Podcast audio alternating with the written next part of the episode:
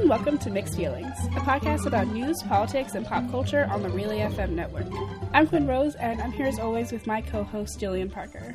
Hey everyone. Hey Quinn. Hello. I would first like to apologize for everyone for the sound of my voice, because I'm sick, and I may or may not make it to the end of the episode, but we'll find out. So Quinn's voice on a sick day is like better than my voice like on the best day possible after like 20 cups of tea with honey and some divine intervention. I'd like to point out that none of that was true, but at any rate, I'm ill. We're gonna see if my voice lasts for an hour. Okay. Let's play that game. But none of it matters, because guess what's tonight? What's tonight? John Mulaney! Ah! Me and Quinn are seeing John Mulaney tonight and we are so excited. He's it's the premiere of his new stand-up special uh, Kid Gorgeous and I'm very excited. Yeah, and if you don't know who John Mulaney is, he's a stand-up comedian. Also, why don't you know who John Mulaney is? He's so funny. It's he's hilarious. It's so funny because like this guy that I was dating at my old school like introduced me to him and I like we we were like hanging out and he's like, "Oh, want to watch something like really cool?" and he started showing me John Mulaney and then I was like and then I we started watching it and then I like turned it off for a second and I was like, "I don't think we should like be together." And he was like, "What?" And I was and then we had like this whole thing and then he left and I was like, "I can now watch John Mulaney by myself." This is a really weird story. One time I was breaking up with a partner, and um, it was like a really long conversation. And in the middle of the conversation, we watched one of John Mulaney's stand up specials. Interesting. Because we had watched it together like a few times, and then we were just like, we like, let's take a break. And then like watch John Mulaney, and then That's went funny. back to breaking up. Oh my god! Wow, classic. Just something about John Mulaney and breakups. Apparently. Maybe it's just because we all secretly want to date John Mulaney. I, I- think that's it. I also just want to share that, that first of all, that's just you. And then Okay. second of all, um, Joey and I also figured out we both like John Mulaney. One time when she, I think that like I quoted him and then you continued the quote. And then you were like, that's why I say because you hate me all the time. Because mm-hmm. that's a John Mulaney quote. Yes. Like, oh my Wait, God. what is that from? It's from. Oh Delta no, Airlines. the airlines. no, because we hate. Eh, and Jillian's gone. I love him. He's so Catholic. Well, he's not actually that Catholic, but I love him because he was raised Catholic. He to- he has comedy bits about Catholicism, and they're very funny if you grew up Catholic. Anyway, all that aside, we love John Mulaney. By the time you hear this episode, we will have already gone to see him, and I'm sure we will have tweeted about it. But I'm sure also that it's going to be the best night ever. This is true. This is objectively true.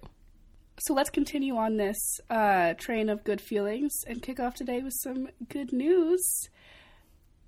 Marriage equality. Yay! Marriage equality in Australia. Um, on a previous episode, we talked about how it's funny because there are a lot of differences between Australia and the United States, and Australia is just like everyone thinks of Australia as this really cool place with kangaroos and koalas, and everyone's laid back and Also, just like other animals that want to kill you, but okay, carry on. Yes, there are a lot of poisonous animals in Australia, um, but everyone's like beautiful and tan and surfs. But Australia does, did not, until very recently, did not have marriage equality. Well, they still technically don't. But they did pass a vote that said that over 60% of Australians want marriage equality. So there we go.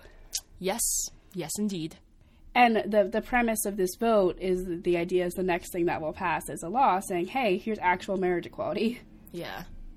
And I'm so excited about this on, on so many levels. Like, obviously, this is super important to me, and I think it's wonderful that this like fundamental right is being shared in more places. But I also have a personal friend um, who is gay and Australian, and he she is so excited about this, and I just love that. Um, and I'm I'm having a great day, guys. Oh, I love love. Well, no, I don't, but I love marriage equality and love equality. I want everyone to suffer from love just as much as I can, says Jillian. the suffering you receive from love builds character, and everyone should have an equal opportunity to do that. wow, man. that should be our new constitution. So to review the exact numbers for a sec, um, so about 12.7 million Australians voted, which is about 79.5% of voting age Australians, um, which is a really high percentage. That's like way higher participation rates than the US gets. Wow, shocker. Yeah, no, really. Um, which 61.6% voted yes and 38.4% voted no. Hmm. Boo. But this is a this is a high this is a high majority um, in terms of voting, so that's amazing.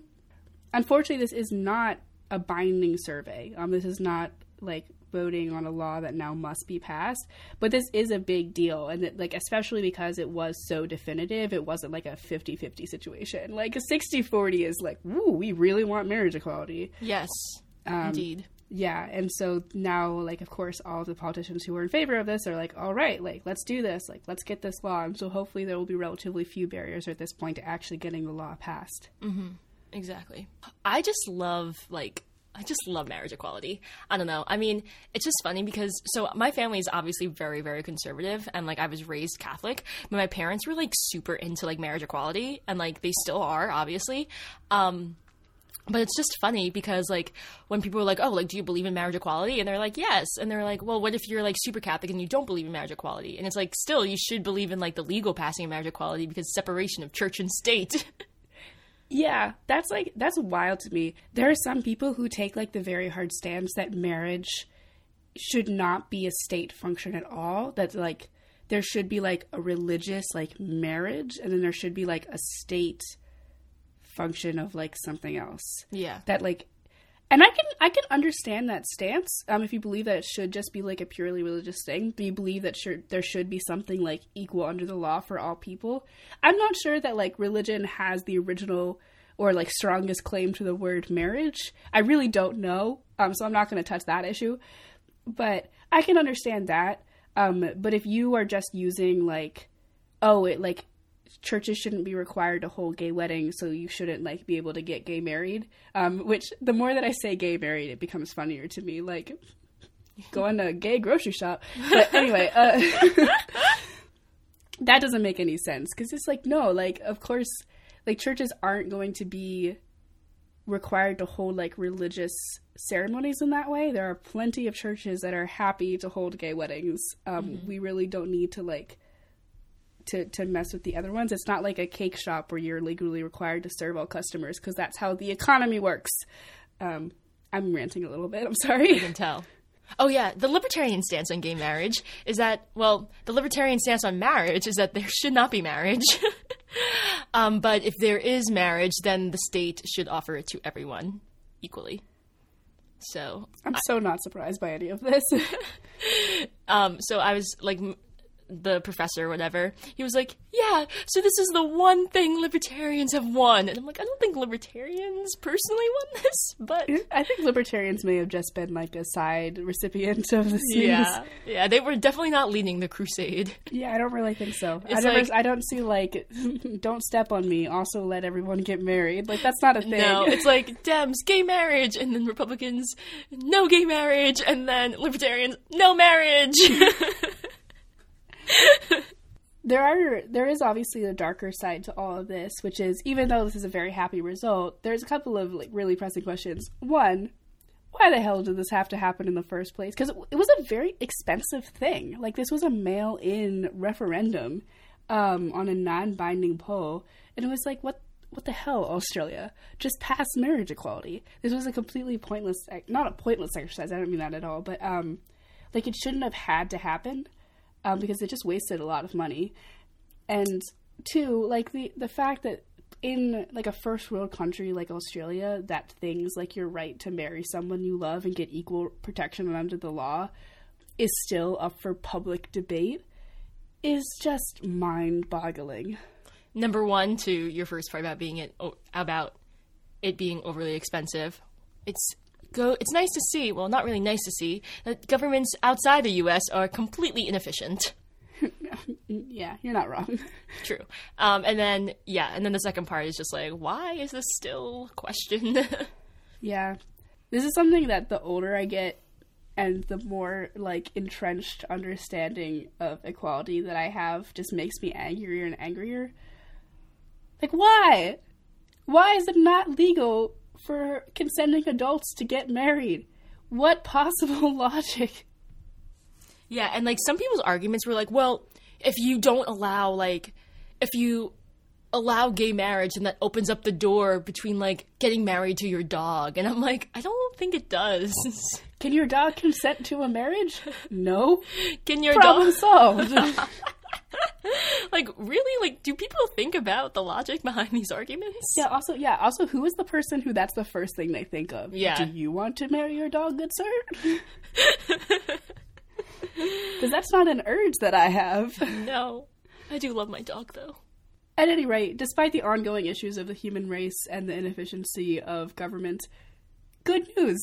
Overall, this is great stuff, and I'm really excited for Australia and the whole world as we continue to move forward with equality. Love it. Thank you. Peace, love Australia. Um, so election day was last week, uh, November 7th on the Tuesday, and Democrats brought home a lot of big trophies. Well, not actual trophies, just like metaphorical trophies. They won a lot of elections, is what I'm trying to say. So funny if it was like like the Oscars or something, and when you win an election, when you get your give your acceptance speech for the position, they also just hand you this little trophy, but it just has like like a little American flag on it or something. I don't That's know. so cute. I'm not gonna fund that. No, my tax dollars will not be paying for that. no, no, no. but yeah, lots of big wins um, for Democrats, which honestly, considering how last year went, was a big relief.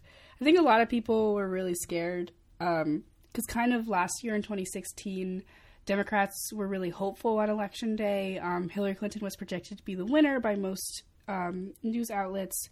And so everyone was kind of like really excited. I know I was really excited. And then all my hopes and dreams were crushed in front of me. And I had one of the most traumatic nights of my life, you know. Um, and so on election day 2017 rolls around, which is a lot less major. Um, but we did have a bunch of governors up for election um, and a lot of like state seats all over the place. And so it was important. Um, and we go in and everyone's really cautious um, and kind of scared about it. And then results start coming in, and oh ho ho, Democrats are winning. Um, not universally, obviously, because that's not how democracy works, but like a lot of really important wins happened last week. Um, and first of all, there was a lot of there's a lot of um, tangible stuff that can happen from that, which is really cool. But it also was just like felt so nice. Like oh my god, hope I forgot what it feels like. Yeah. Woo. Republican in the room, very silent. It's not even that. I just like want a, one libertarian governor out there. I don't think that's asking for much. I feel like I don't know. A libertarian governor seems like that's a little. I'm not sure how well a state would do if it was libertarian. Well, I guess maybe if you had like a really small state, like a libertarian like Rhode Island, Delaware. Yeah. I don't know. Maybe that would be like an interesting uh, experiment, a social experiment. I will run for governor of Rhode Island. Yeah, okay. As you don't live in Rhode Island, good luck. Oh, can you imagine me as a libertarian governor? People being like, Jillian, like this needs to get done. And I'm like, does it though? Does it really? I'm just having a huge flag like behind my desk that says, Don't tread on me. this is gonna be my nightmares. oh, I'm just kidding. I'd be so fun as a governor. That's what I want to hear from my governor. I'd be so fun. I would cut taxes for everyone. Y'all, I just can't wait until next year when we can hopefully vote my friggin' governor out of office. Who's your governor? LePage. Oh. Um, for anyone who's not familiar with Maine politics, which I would be shocked if you're not from Maine and are familiar with Maine politics, Governor LePage is the person who, before the 2016 election, they wrote articles about how he's like mini Trump, and that like by electing Trump, you will get what happened to Maine, like to happening to the rest of the country. And they're not wrong. He is a really angry, like brash, arrogant, racist, frankly, doesn't seem that particularly intelligent man, um, and has not done good things. No. But he's our governor. Doesn't mean you have to respect him. I don't believe in respecting authority for authority's sake. I believe that there's a certain like That's the most libertarian thing you've ever said, and it's brought tears to my eyes. Oh, well, seriously, I mean, like authority carries with it respect because presumably they've done something to earn that authority, and like he's earned the vote of the people, and so like I can respect that some people have voted him into office, but that doesn't mean I respect what he does when he gets there. Like I'm not saying he was improperly voted in. I'm just saying I don't like what he's doing. That's totally fair. yeah. Yep. So speaking of governors, uh, some of the big wins of Election Day 2017 were um, Democratic governors um, elected in New Jersey and Virginia. Um, and Ralph Northam in Virginia was probably the biggest race of the night. Uh, so it was really exciting to see him win that.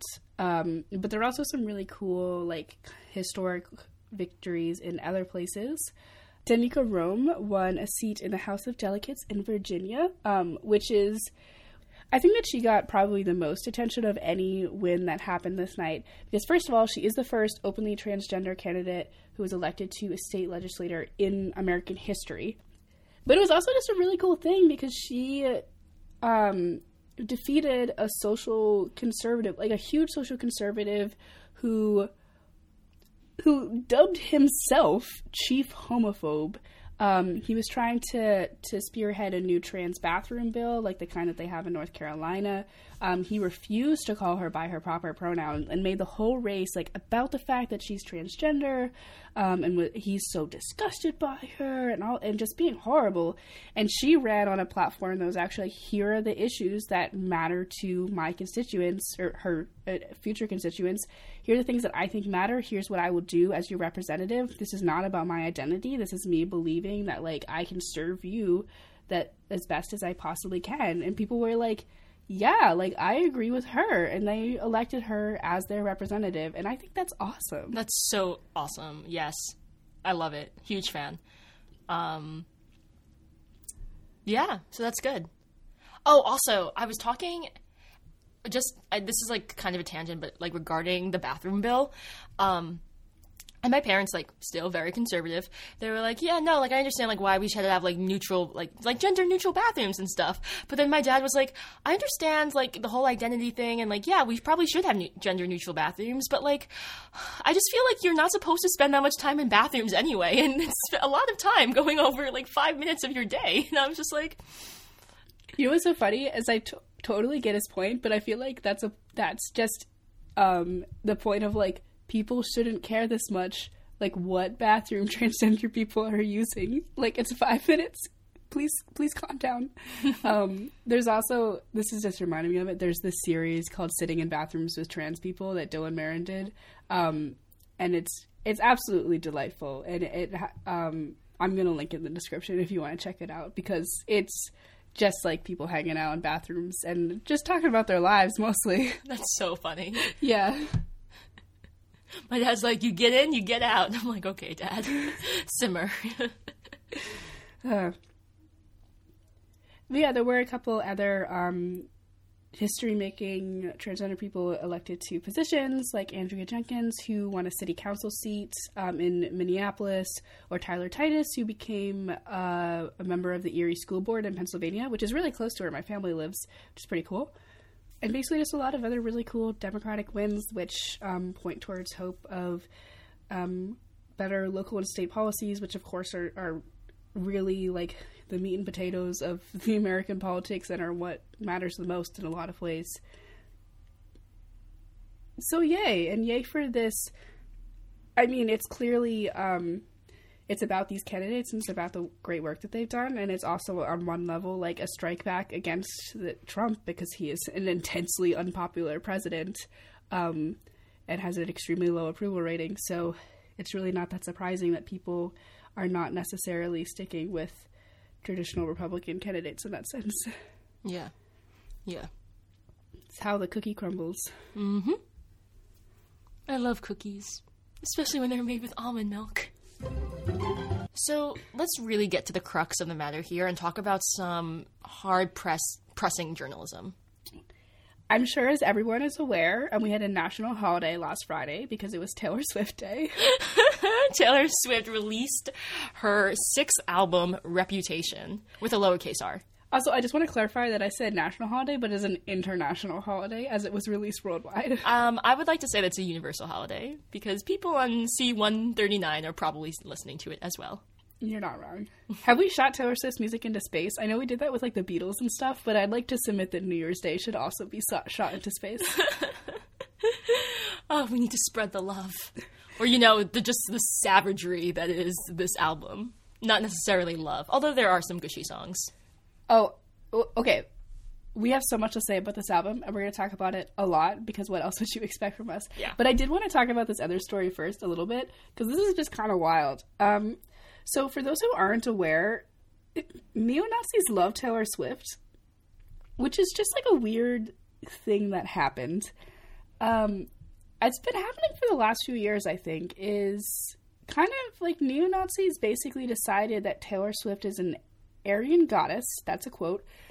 Um, and that she is like very subtly like signaling to white nationalists that she is one of them. And that she's like pushing this Aryan agenda because she like only has white friends and has only dated white guys. And I'm like, I don't, what? And this is my favorite part that she is one day going to ascend to her throne as like Empress of America or something, and that she's going to be married to one of Donald Trump's sons. Yeah, it's a lot. It's a lot. Um, so obviously, I don't think this is true. Um, I think that because they point to a lot of, like, frankly, racist things that Taylor Swift has done. Um, and I don't mean racist as in like she hates black people. Racist as in like, like clueless, like ignorant things that she's done. Um, the things that she has done to perpetuate ideas of white supremacy. But I don't think that these have been like Active intentional decisions. things she's just really rich and really famous and so these actions like have a greater spread than the average white person Yeah, for example, her wildest dream music video.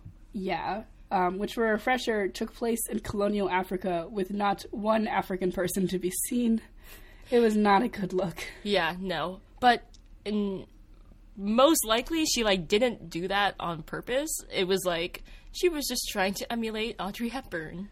yeah and the whole like only dating white people like yeah like not not the best for like diversity in your love life but it's also like her her like love life diversity is not up for Discussion. just like that's not something that is really called into question very often with most people that people do tend to da- date people of the same race um And then when like I'm just like trying to point out this idea that no matter who you date people or no matter who, like people are going to just always find things to complain about or like make an issue about. Like all the Kardashians have dated like um guys of color and they like get crap for it too. So it's just like you can't do anything right anymore. yeah and interracial dating and just like d- race dynamics and dating at all are like a really big topic um, and not what we're getting into right now but the point is that like that's just like not a thing that's generally on trial for someone um, but has has decided to count into the evidence of taylor swift as secretly a nazi uh, which i don't agree with um, Didn't she like publicly support Obama? She did. I believe she did support Obama, but she did not publicly support anyone in the 2016 election. Um, Yikes. now here's here's where Taylor Swift does have some culpability, in my personal opinion. One, she did not take any public stance in the 2016 election. Now, celebrities not actually required to be political. A lot of celebrities choose to be apolitical, but she had gone through this thing in the past few years where she was positioning herself as this like feminist, like women help women, like girl power squad thing. Um, and so with all of that, and then like not coming out against any of the really misogynistic things that were going on, um, choosing not to support anyone was pretty not great, um, in my personal opinion. Like I feel like she could have done good by talking about these issues and sort of putting her money where her mouth is, literally, um, with this idea of feminism and what she's talking about.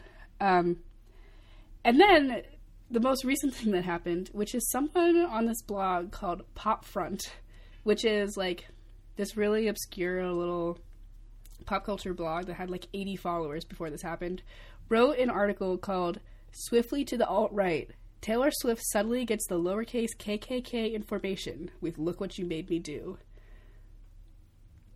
Okay. Okay, so there's a lot here. And in this article, this person who wrote this article does make some good points about the really problematic stuff that Taylor Swift has done. And like her lack of disavowing the problematic things that people have put on her. Mm-hmm. Like the lack of di- explicitly disavowing like white nationalism and these people who are who are idolizing her who are definitely doing things that she supposedly does not approve of it's basically this article is saying like either taylor swift publicly comes out against these people or she is tacitly condoning them Yeah. So that's not great. what do you think about this question I mean, honestly, I think she's just trying to like. I know, like, it would probably be like best for you know everyone because then it's like you're getting rid of the your neo-Nazi supporters and like everything, but like. I can understand, I think, from a publicity point of view, like that not saying anything is just like probably best. Um, not necessarily to just like make a statement, but just to not make a statement because like people get more mad about what you say than what you don't say. I mean, that can be like not true for like a bunch of things, but I feel like in this case, especially when it comes to like, I don't know. I just, I just, that's just my opinion. I do personally believe that, like, in 2017, that being silent about this kind of thing is complicit in it perpetuating. I don't think that Taylor Swift is actually a Nazi. I don't think Taylor Swift is intentionally getting the quote unquote lowercase KKK information. Like, I don't. I really believe that she's very focused, like, on making music and making money, and that's like her deal. Um, which fair, she's a musician but I do like I do personally wish that she would come out and make a statement. And I understand why she hasn't, and I don't think it's because she secretly approves of it. I think it's because she has an extremely particular brand and marketing strategy and she is everything right now is about her album. Um and that this is like not the image that she wants to put out. But what she did do is threaten to sue this blogger. What? That was ridiculous. You don't think she should have sued? I don't think she actually has sued, but um, I think she threatened to sue this blogger. She basically like sent an, like a cease and desist letter, I think. Um, and the ACLU was like, "What the hell?" Yeah, I mean, I think that a lot of things in this article are like leaps, to say the least. I don't think. I think it probably does go too far, but I think that like again, this was like a tiny article. I don't even know how Taylor Swift found out about this article. Um, maybe it was picking up traction even before she did anything. I'm not sure, but it just kind of feels like with all the stuff out there to go after like this article in particular and decide that this was like the thing that needed her attention was maybe not the best move. No. But let's let's talk about the real what everyone really wants to know about. Yeah. AKA the songs. Oh my god. Wait, and I just want to put one disclaimer out there beforehand because some might say, Quinn and Jillian, like, I feel like you've taken a really hard stance, like, against these kind of problematic things on your podcast. So how can you discuss how you maybe think that, like, Taylor Swift is being problematic and should speak out more, but you're still, like, a huge fan of her? And to you, I say, leave me alone. Let me live my life.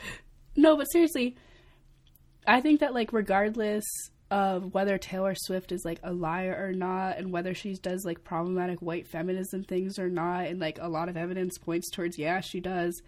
Everybody has their thing, you know, and my thing is Taylor Swift. And also like if we wanted to not support people who do problematic problematic things and like boycott their stuff, then literally we, we would be listening to no music, watching be watching no videos, no shows, no anything because everyone does problematic things. Yes, It is just the degree to which people do them. and she's just more famous than almost anyone. Yeah, exactly. Anyway, the rest of this episode is about the album. So if you haven't listened and you don't want any spoilers, then I suggest not listening to this part because we will be giving hella spoilers. And if you think there can't be spoilers for music, shush. Ha ha ha, you are wrong. Okay. What did you like buy it right away? What were your first? Oh, I pre ordered this ish. Okay, I actually didn't. I was like, I'm gonna wait for it to go on Spotify. I lasted 36 hours, almost to the second, and then I was like, no, I have to buy it. Yeah. Which is like a genius marketing ploy on her part. Yeah, it worked on me. Yeah, I know. It's the people. It's like it's like she's not going to convince the people who are like are definitely not going to buy her al- album, and she already knows that the people who are going to buy her album are going to pre-order it. So she does this to catch the middle of the road. But she faked us out too because she kept releasing her singles on Spotify, and I was like, "Oh, nice, nice. I can listen to it when it comes out." And then no, and I was like, "Yeah, I'm not gonna wait for this," and I just bought it. so, first impressions. Um, I loved it. I really did like it. There were some so- some of the songs I like didn't really vibe with at first, but then like I listened to it, and then there's just like one or two lines I really liked, and then that automa- automatically made me like the song. Like Yeah. King of Hearts, I didn't like at first, but now oh, really? I That's really, one of my Really? favorites. Yeah. I didn't like it at first, but now I like like it. My least favorite, I think, on the album is Endgame, which is weird Really? because I love Ed Sheeran. But first of all, I'm not as into rap. I know you're into rap. Oh yeah, I can- Endgame was like my top three favorite on that. Oh, album. that's so interesting. But yeah, I just like I did. I don't really.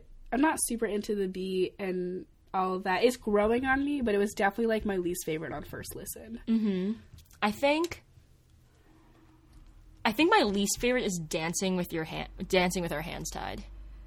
Yeah, that wasn't one of my favorites either. It's not that dancing with our hands tied was bad. It's just that it didn't stand out like the other ones did for me. Yeah, that's like fair. Getaway Car. Ugh. Getaway car is What a so banger. good. Oh Yeah. my god. Wait, so what is your favorite? Ooh. Don't blame me. Nice, nice, nice. I my favorite is New Year's Day. Mm-hmm. I It's so deep. oh my god, New Year's Day is the last song on the album, and it's about like just loving someone and wanting to be with them forever through everything. And it's so peaceful and beautiful. And every time I listen to it, I just feel like I am at peace. And it makes me feel like it just reminds me of like all, all the love I have. And oh, Yeah. I'm really Wait. into it. Did you hear the Jimmy Fallon story about that? yes. Oh my god! So we always talk about Jimmy Fallon because that's like he's like the namesake for our show. Because I was kind of, one day I was like I have mixed feelings about Jimmy Fallon. Jimmy Fallon's mom like passed away very recently, um, and Taylor Swift was in New York like filming SNL, and they like know each other and are friends. So he like reached out and asked if she would like perform on his show, um, and she like said yes in a heartbeat. And it was funny because like he was talking about his mom and like what they did when like she was like what they did when he was a kid and she said that he said that like she would always squeeze his hand um before they like cross streets or whatever Yeah, she would she would squeeze his hand three times. and then in the song new year's day There's a line that says he squeezed my hand three times in the back of the taxi. and Ah! everyone lost it it's so touching um and like no one knew like because that was the first time she played the song because the show was pre-recorded i believe Yeah. so the album was out i think by the time that song um by the time the episode was yeah yeah yeah yeah but no one had heard it yet um which i makes it i really think that she played that song like she heard that story and decided to play that song specifically for him because new year's day was supposed to premiere on um like thank god it's thursday night which Yeah. is like the shonda rhimes night because it they did have a special premiere that night. But i really think that like she decided specifically for him to play that because that song wasn't supposed to be premiered yet. Yeah no she like did this specifically for him. Like this was very like on a whim kind of thing. Yeah, and then um she yeah, and apparently like when she did that when she sang that line just everyone started crying and I like I started crying reading about it and I'm like, "Oh my god." yeah Anyway, so yeah, New Year's Day is a beautiful song. and It is also so I know a lot about this album um, because I've not only listened to it a bunch, but I've also read a bunch about it. And she's basically described it as it's it's sort of a linear progression, not necessarily of timeline, um, but a feeling. And so like the the first few songs of the album are more how she was feeling um, when she it like a while ago and like the la- the end of the album is how she's feeling like now. And so new year's day is the last song and so it's really this like ending statement of just love and peace um, which i love. But also like 10 of these songs about are about her boyfriend joe alwyn mm-hmm. which i i have so many feelings about. Wait, it's just so funny because the song Dress is like one of her more like ooh kind of songs.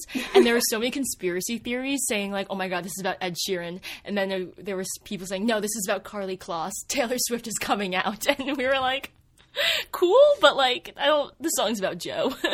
Yeah, because there's some line about like the shape of you, which is one of the not Taylor Swift, one of Ed Sheeran's big songs. Like it's about Ed Sheeran. I'm like, he didn't invent the phrase "shape of you." Yeah, and then there was um, a part where it's like I um, don't want to love you as a best friend or something like that, and they were like, "Oh my God, Karlie Kloss," because Taylor Swift and Karlie Kloss are best friends. Yeah, but that and, and she has stated quite publicly that like basically all these songs about Joe Alwyn. But Getaway Car is like definitely about Tom Hiddleston. Oh, really? Yeah, What I about so. Calvin? No, none of the songs are about Calvin. Amazing. That's the thing. Um, which Yikes. is so savage. I love it. Um, so she dated Calvin Harris for a year. A long, like, which is a long time in Taylor Swift time. Yeah, in between like the last two albums. But then she dated Tom Hiddleston for three months, and then she's been with Joe Al- Alwyn for like almost a year now. And Getaway Car is about Tom Hiddleston, and but it's also like about a relationship being doomed from the start. And then there are a couple references to Tom Hiddleston and Calvin Harris throughout the album, but all like negative. And then just like every nice thing she has to say is about Joe Alwyn, and she clearly just loves him so much. Oh yeah. Well, apparently she's like had, did like a talk with um like her fans or whatever, and she said, yeah, every romantic song on the song is about Joe. Taylor Swift does these secret sessions where she basically rounds up her super fans on Tumblr, where she's the most active. Um, she's the most active like correspondence with fans on Tumblr, and basically brings them to her house or goes to people's houses and just plays all her songs on piano and guitar for them, and like tells them behind the scenes stuff about the lyrics. Yeah. And, and so she told all of them that like, yeah, like all of these songs are about Joe. What's up? Oh my god, I love it. What's also interesting is the first single that she released from the album is "Look What You Made Me Do," which I can understand why she released that first because she wanted to make a splash and she like had this vision for the music video, I'm sure, and she wanted to be like really like burst mm-hmm. into attention grabbing. But it's really misleading as a first single from the album. The album is nothing like this song. And I think she like did that on purpose because it's like all about reputation, right? Yeah, Oh, she is a genius. this was so carefully calculated. She made everyone think this was just going to be like a petty, like Diss truth track, yeah.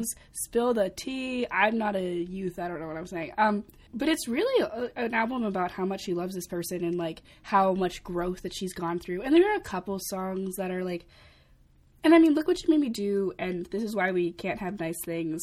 And to a, to a smaller extent, uh, I did something bad, or like the three songs that are kind of like about past feuds,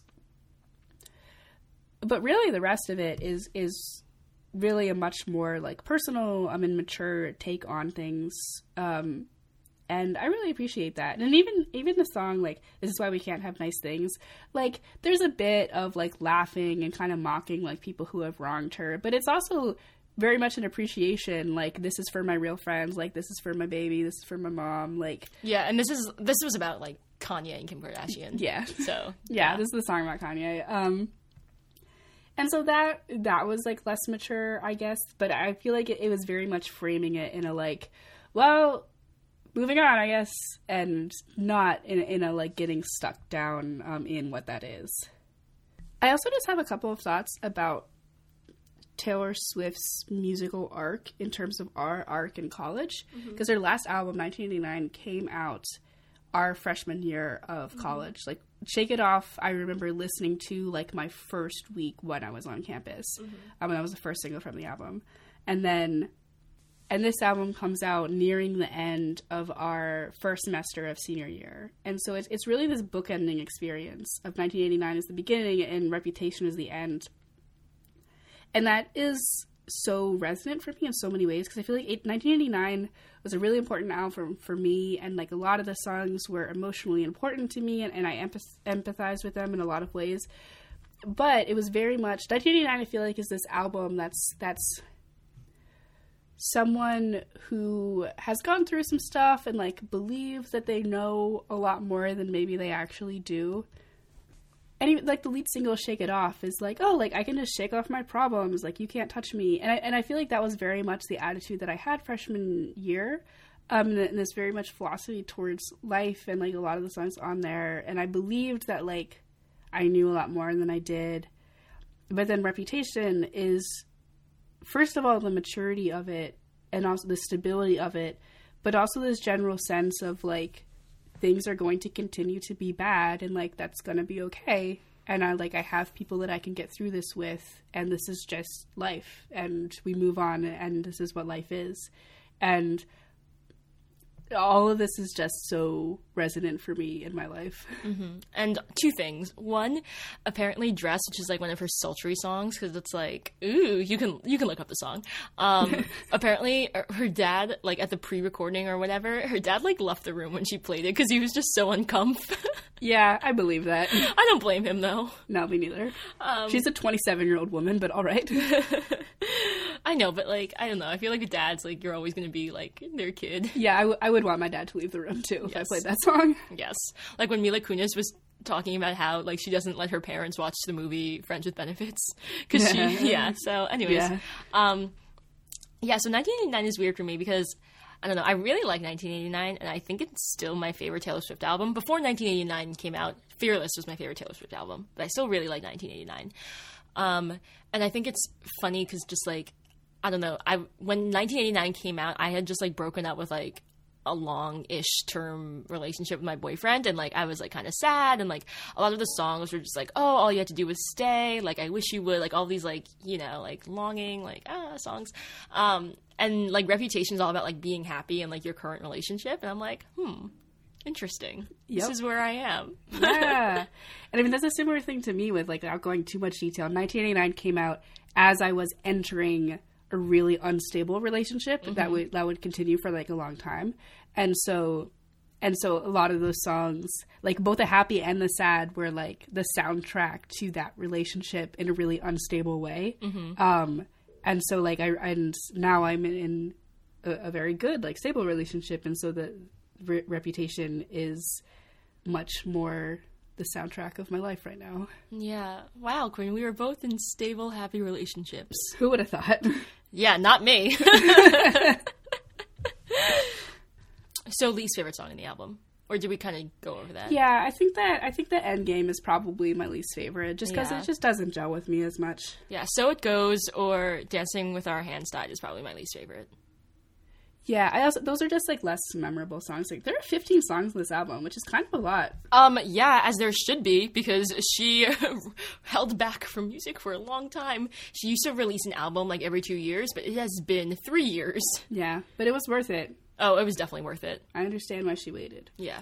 Also, can you imagine if this album came out like during the 2016 election? That would have been a terrible time for this album to come out. Oh, yeah.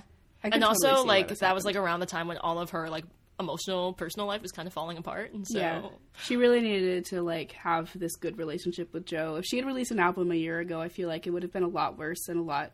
and no one would have bought it i yeah. thought yeah Yeah, and also like i don't know it's just like nice because like she's take she's like low-key takes the high road in this album i think and she like okay yeah she like calls out exes and like the kardashian wests but like whatever it's in a much less pronounced way than I think we've been led to expect. yeah Um, based off of look at what you made me do Yeah, and even some of her previous albums where she's like taken a lot more time to talk about, you know, like Bad Blood and all that stuff. and innocent but innocent was like a very forgiving song about kanye yeah, that was a weird song. But then even back in like the Sparks Fly era, which is the era that literally no one remembers. Sorry, Speak Now. See, I can't remember the name of the album. That's the album that everyone always forgets because it wasn't very good. Um, and then she had that song that was like better than Revenge, and no, that was a bad time. She's also very young then. Um, i really speak now i didn't think that was that bad I think it was fine, but I don't think it really had any of the standouts that her other albums have had, or any of really power. red was better than speak now Oh yeah, Red is great. Julie and I have now been talking about Taylor Swift for like half an hour, and a lot of it is just not even going in the show because it quickly became very irrelevant. But we're just gonna stop now, I think. Yeah, there's a part where we just started singing like random Taylor Swift lyrics that fit nowhere into the conversation. it's fine. It's whatever. Anyway, um, it's been great talking to you about all of this. Yeah. keeping it keeping it light this week because I'm so sick. Yes. Um, I'm gonna go take some medicine. yeah, and I'm gonna go to my econ class, Great. as one does. Um, if you would like to follow us on Twitter, you can follow us at Mixed Feelings FM, or you could also send us a DM if you want. You can also find us online at relay.fm slash mixed feelings, where you can find our show notes, or there's a contact form if you want to send us a email. You can find me on Twitter at aspiringrobotfm. And you can find me on Twitter at underscore Jillian Parker. Thanks for talking with me today, Quinn, and making it out here, sort of. Thank you for talking with me, Jillian. Uh, always a pleasure, even though you're sick, but it's fine. I'm I'm Jillian Parker, I'm Quinn Rose. and these were our mixed feelings.